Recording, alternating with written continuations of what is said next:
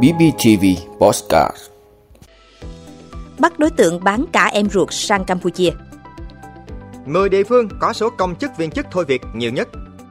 Lâm Đồng, hiểm họa sạt lở vẫn rình rập Khai mạc lễ hội sông nước thành phố Hồ Chí Minh lần thứ nhất. Tăng 12,5% mức trợ cấp hàng tháng với cán bộ xã già yếu đã nghỉ việc Thái Lan khuyến cáo nông dân giảm diện tích trồng lúa. Đó là những thông tin sẽ có trong 5 phút tối nay ngày 4 tháng 8 của podcast BBTV. Mời quý vị cùng theo dõi. Bắt đối tượng bán cả em ruột sang Campuchia. Thưa quý vị, Phòng Cảnh sát Hình sự Công an tỉnh Đắk Lắk vừa bắt tạm giam đối tượng Viên Đình Mạnh, sinh năm 1981, trú xã Ia Krot, huyện Ia Súp để mở rộng điều tra xử lý hành vi mua bán người.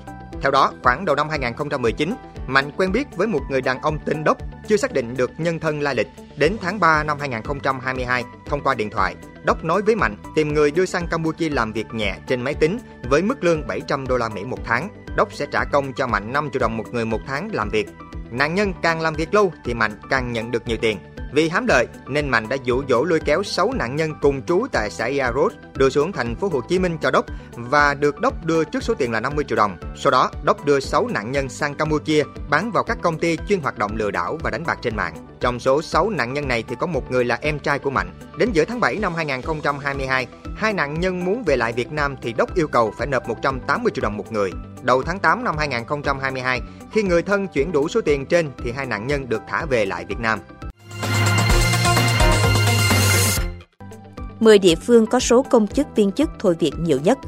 Thưa quý vị, theo đó, các địa phương có số công chức viên chức thôi việc nhiều nhất gồm thành phố Hà Nội, thành phố Hồ Chí Minh, Cần Thơ, Lâm Đồng, Bình Dương, Tây Ninh, Đồng Nai, Bà Rịa Vũng Tàu, An Giang, Tiền Giang. Báo cáo của Bộ Nội vụ cho biết, kết quả tinh giản biên chế 6 tháng đầu năm 2023 của các địa phương theo quy định tại các nghị định của chính phủ là 127 người, trong đó công chức 12 người. Để giải quyết tình trạng công chức viên chức có năng lực xin nghỉ việc thôi việc, Bộ Nội vụ đề nghị các bộ ngành địa phương thực hiện các giải pháp đối với tình hình thôi việc và tuyển dụng mới đối với công chức viên chức thuộc phạm vi quản lý.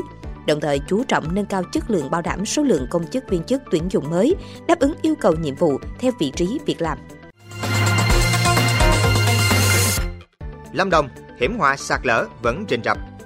Thưa quý vị, mùa cao điểm mưa lũ ở Tây Nguyên mới được nửa chặng đường, nhưng thời gian qua, tình trạng sạt lở đất diễn ra rất phức tạp, để lại nhiều hậu quả nghiêm trọng trên địa bàn tỉnh Lâm Đồng. Dự báo trong thời gian tới, diễn biến mưa lũ sẽ phức tạp hơn khi các cơn bão bắt đầu đổ bộ vào biển Đông, khiến nguy cơ sạt lở tăng cao. Đặc biệt đối với những khu vực có địa hình đồi núi, độ dốc cao như thành phố Đà Lạt, huyện Di Linh, Đam Rông, Đạ Hoai, Lâm Hà, không những uy hiếp các khu dân cư, sạt lở cũng là mối đe dọa thường trực trên các tuyến đường giao thông, nhất là những tuyến đèo có địa hình đồi núi, độ dốc cao như Bảo Lộc, Mimosa, Đại Ninh, Tà Nung. Theo Ban Chỉ huy Phòng chống thiên tai và tìm kiếm cứu nạn tỉnh Lâm Đồng, trên địa bàn tỉnh hiện có 163 vị trí bị sạt lở và có nguy cơ sạt lở. 94 hộ đã được di dời đến nơi an toàn trong đợt mưa lũ vừa qua. 150 hộ cần tiếp tục di dời khi có mưa lớn xảy ra. Trong đó riêng thành phố Đà Lạt có 60 điểm sạt lở và nguy cơ sạt lở. Huyện Đam Rông có 33 vị trí, huyện Đạ Hoai có 22 vị trí, Di Linh có 21 vị trí. Các địa phương đang tiếp tục tổ chức rà soát các vị trí đã bị sạt lở và có nguy cơ sẽ ra sạt lở, kiên quyết di dời người dân ở những vị trí có nguy cơ cao trong cao điểm mùa mưa lũ.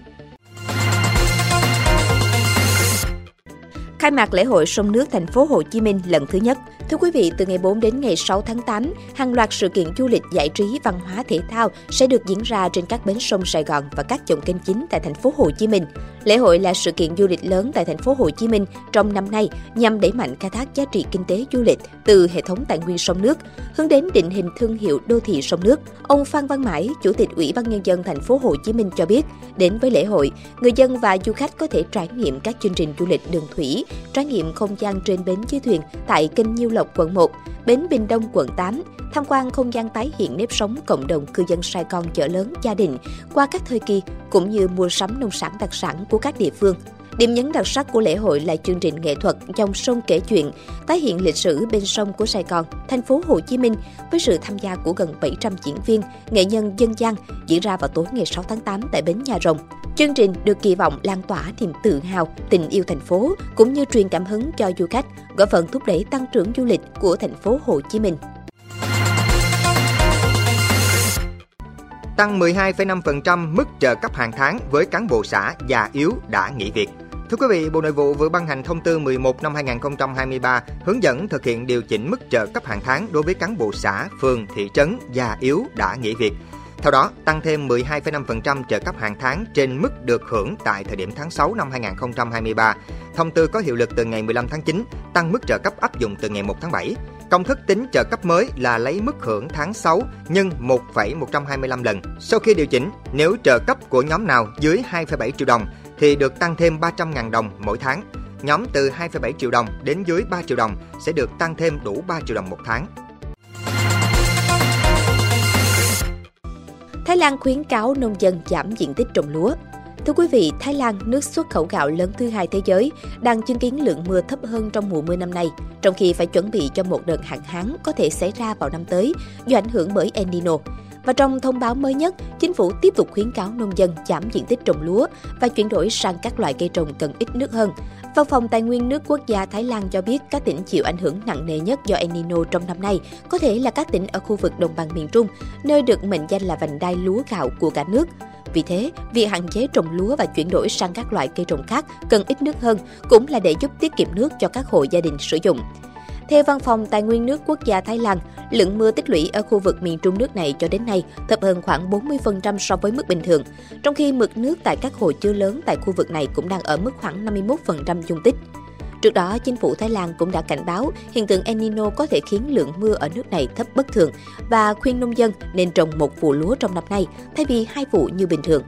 Còn theo ước tính của các chuyên gia thì El Nino có thể khiến ngành lúa gạo của Thái Lan thiệt hại khoảng 13 tỷ bạc, tương đương hơn 380 triệu đô la Mỹ trong năm nay.